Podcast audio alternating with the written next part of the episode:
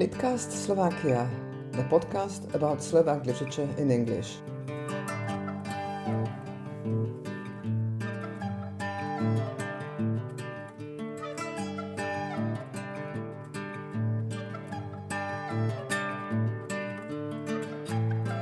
Hello, welcome to Litcast Slovakia. My name is Julia Sherwood, and on this uh, 22nd episode, I'll be talking to Eva Karadi in Budapest. Eva Karadi is a literary organizer. She was the editor in chief of Magyar Lettre Internationale, Hungarian edition. She has a PhD in philosophy and has taught uh, philosophy at the Eötvös Loránd University in Budapest since 1969. She has chaired the Hungarian National Committee of the European Cultural Foundation since 1998 and has organized many European and regional events, including revolutions and restorations, intellectuals between morals and politics, samizdat. Eva is the co-organizer of the annual European First Novel Festival at the Budapest International Book Festival. Hello, Eva. Welcome to Litcast Slovakia. Hello. Nice to hear you. Now, uh, I've read out your very impressive background, which is mostly in philosophy, but over the years you have been involved in many general cultural and increasingly literary activities. So, can you tell us how this shift came about? Uh, yes, I try. So I I studied philosophy and literature at the university, and uh, when I was asked to uh, join the editorial group of uh, the Hungarian edition of Lettre Internationale, I I tried uh, to invite some uh, colleagues from philosophy or other history, some other academic fields, and then I had to find out that uh, writers write better. So I I I started to uh, involve to get involved more in the literary uh, field, and as uh, essay was the uh, leading genre of uh, Lettre Internationale, it was a good field where philosophy and literature could meet. Now, uh, you've been a great champion of European literature and have organized countless uh, literary events. Some were linked to the Budapest Book Festival and featured many European writers, both emerging and established. So, can you talk us through uh, all these related but uh, separate events? Uh, the the first one I was involved uh, in was probably the European First Novel Festival, which we uh, started uh, in the year of 2000, and it was part of the Budapest International Book Festival every spring. And uh, as editor in chief of the Hungarian edition of Lettre International, we always uh, had uh, international writers participating at the uh, book festival and had uh, readings and events with them.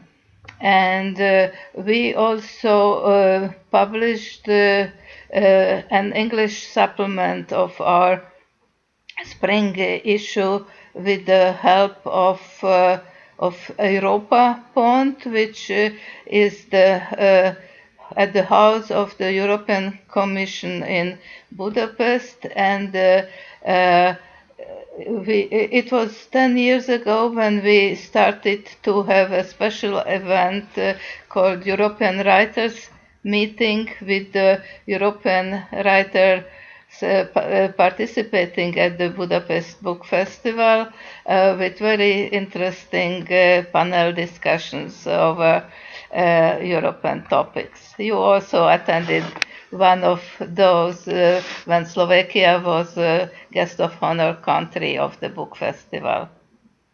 That's right, and it uh, really was a very interesting discussion. The first novel festival, I also uh, was lucky enough to attend two meetings that were part of that, and there was a, a booklet with samples of their works.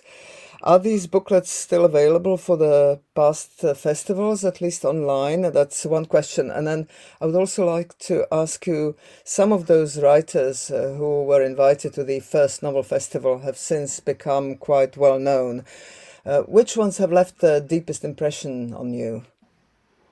So yes, uh, for this occasion of the European First Novel Festival, we are always preparing a booklet with uh, uh, some. Uh, we are introducing the the writers, the books, with some excerpts from their books uh, in the original language, in English and Hungarian translation, and it's very popular also among the language teachers. They can use it very well it is uh, available online on the uh, website of the book festival, and we also have it in uh, printed form. And really, you are right.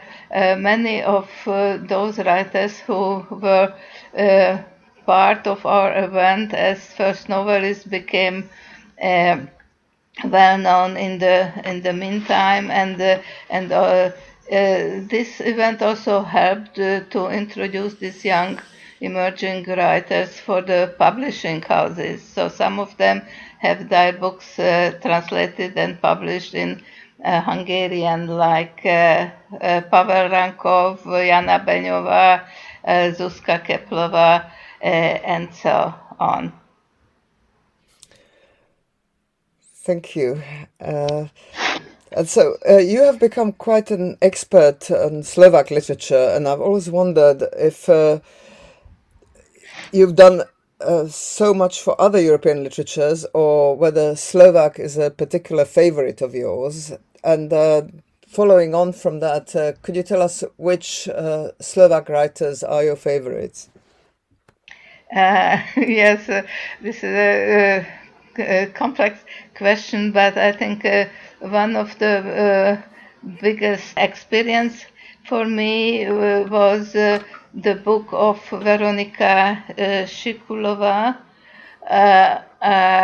Uh, because it uh, it thematized also the complicated uh, relationship intertwined the traditions of Hungarians and and Slovaks. And what and I have a book series edited by uh, uh, L'Harmattan, Budapest, which is uh, called Somewhere in Europe, and and we are bringing one important novel about uh, 20th century, sometimes family novels, which can uh, represent the given country. And this uh, uh, book of uh, Veronika Shikulova is the Slovakian book in this series. And what we always uh, do also in this series that we ask uh, well-known Hungarian writers to write uh, uh, an introduction to the book, and it was Pal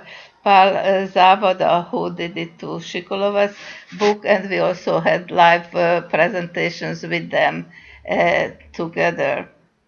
And uh, uh, yeah, you asked me if there's a special interest uh, uh, for the Slovak literature. I I have to uh, say that uh, when I was editing Lettre, we always had uh, some special issues concentrating on on one on the literature, contemporary literature of one given country, and we had three special issues with Slovak uh, literature, and we were also uh, concentrating on on regional. Uh, literatures. Uh, we had a special Visegrad uh, project and Visegrad issues, and this was also a framework for presenting uh, Slovak literature and, and ongoing Slovak discussions. But the, the main event was uh, when Slovakia was guest of honor country at the Budapest Book Festival, and it was a huge work. Uh, uh, but uh, we were working on it uh, a whole year. It started at the book festival uh, in 2015 when Peter Esterhazy and Pavel Vilikovsky together introduced this project of inviting uh, Slovakia for guest of honor country, and uh, we worked very well together with Mrs. Uh, Valova, uh, with Slolia. Uh, Slovak Literary Center, the Slovak uh, Culture Institute in, in Budapest with uh, Gabor Húshegyi and my, my main partner in this uh, preparatory uh, uh, project was Renata Deakova. So I could tell you long stories about this. I rather stop now and I'm waiting for you further questions. Yes, actually, uh, you went ahead a little bit. I was going to ask you about uh, this uh, book festival where Slovakia was a special guest of honor. It was in 2016, and I was also there, and it was really amazing. And so now five years have passed since then, and uh, do you feel that this all that effort that you've put into it, you said a year, full year of work, uh, has it paid off in terms of helping Slovak literature to really make its mark in Hungary? Have uh, any of the Slovak writers who attended become really well established? Uh, certainly. So I think it, it was a very good uh, work of cooperation from both sides. Uh, and uh, uh, we uh, Renata Deakova organized a series of events called Oasis at the Slovak uh, Cultural Institute, uh, always involving Hungarian well-known writers and uh, and literati, and she organized a seminar for the young translators of Slovak literature into Hungarian we organized together so-called a birds for the main uh, publishing houses and uh, and with the help of of the Lit Centrum Slovakia, uh, we have. Uh, uh, uh, proposed them different writers and genres from contemporary Slovak literature. So, sort of 40 books were published for this event, also books for children and first class uh, literary uh, books. Uh, Kalligram Publishers, of course, one of the uh, leading publishing houses, which always uh, uh, brings Slovak authors as well. But there are a few who are still uh, uh, being uh, translated and published as a follow up of this big event. Uh, as uh, Silvester Lavrik's Tiso book will be uh, is translated and will be published this year. Peter Balko's book on uh, is is coming out with with Kalligram very soon, and and there are other other books in in preparations. Of course, not uh, 40 in one year, but at least four or five.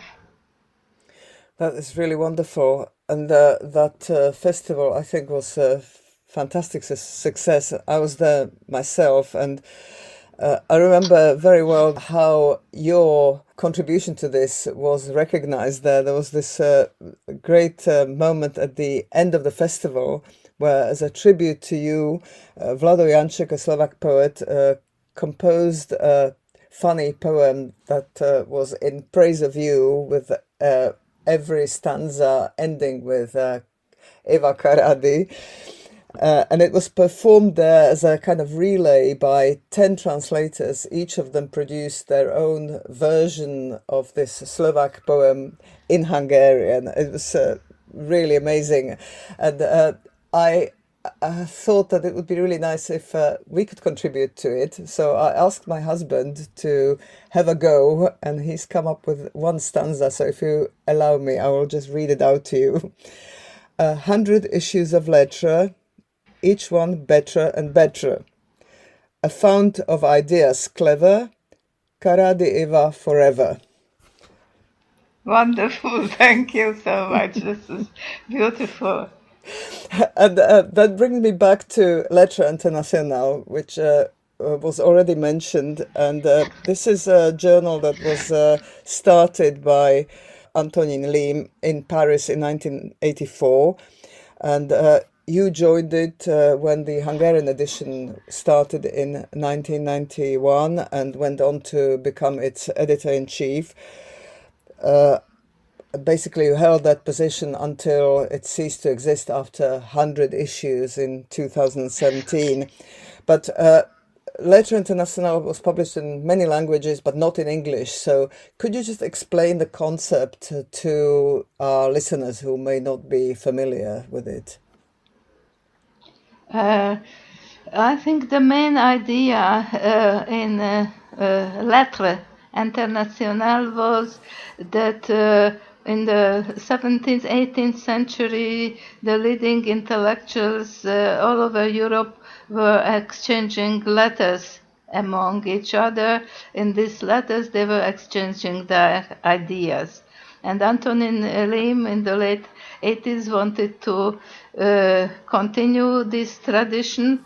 And also, a very important part of this uh, was that uh, uh to include um, uh, Central European and East European uh, literatures to the big world literatures that there is uh, you you cannot make a difference between small literatures and and big literatures.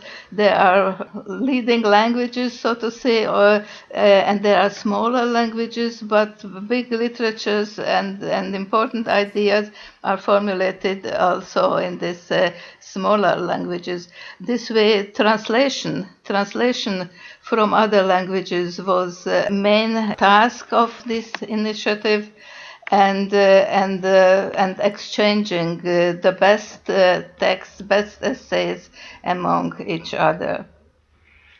Lettre played a kind of role of a bridge also between the East and the West uh, before 1989. And uh, that uh, brings me to my final question about this really exciting uh, bridge project called Aquaphone, uh, a Hungarian Slovak event on the Danube. Can you tell us a little bit about that?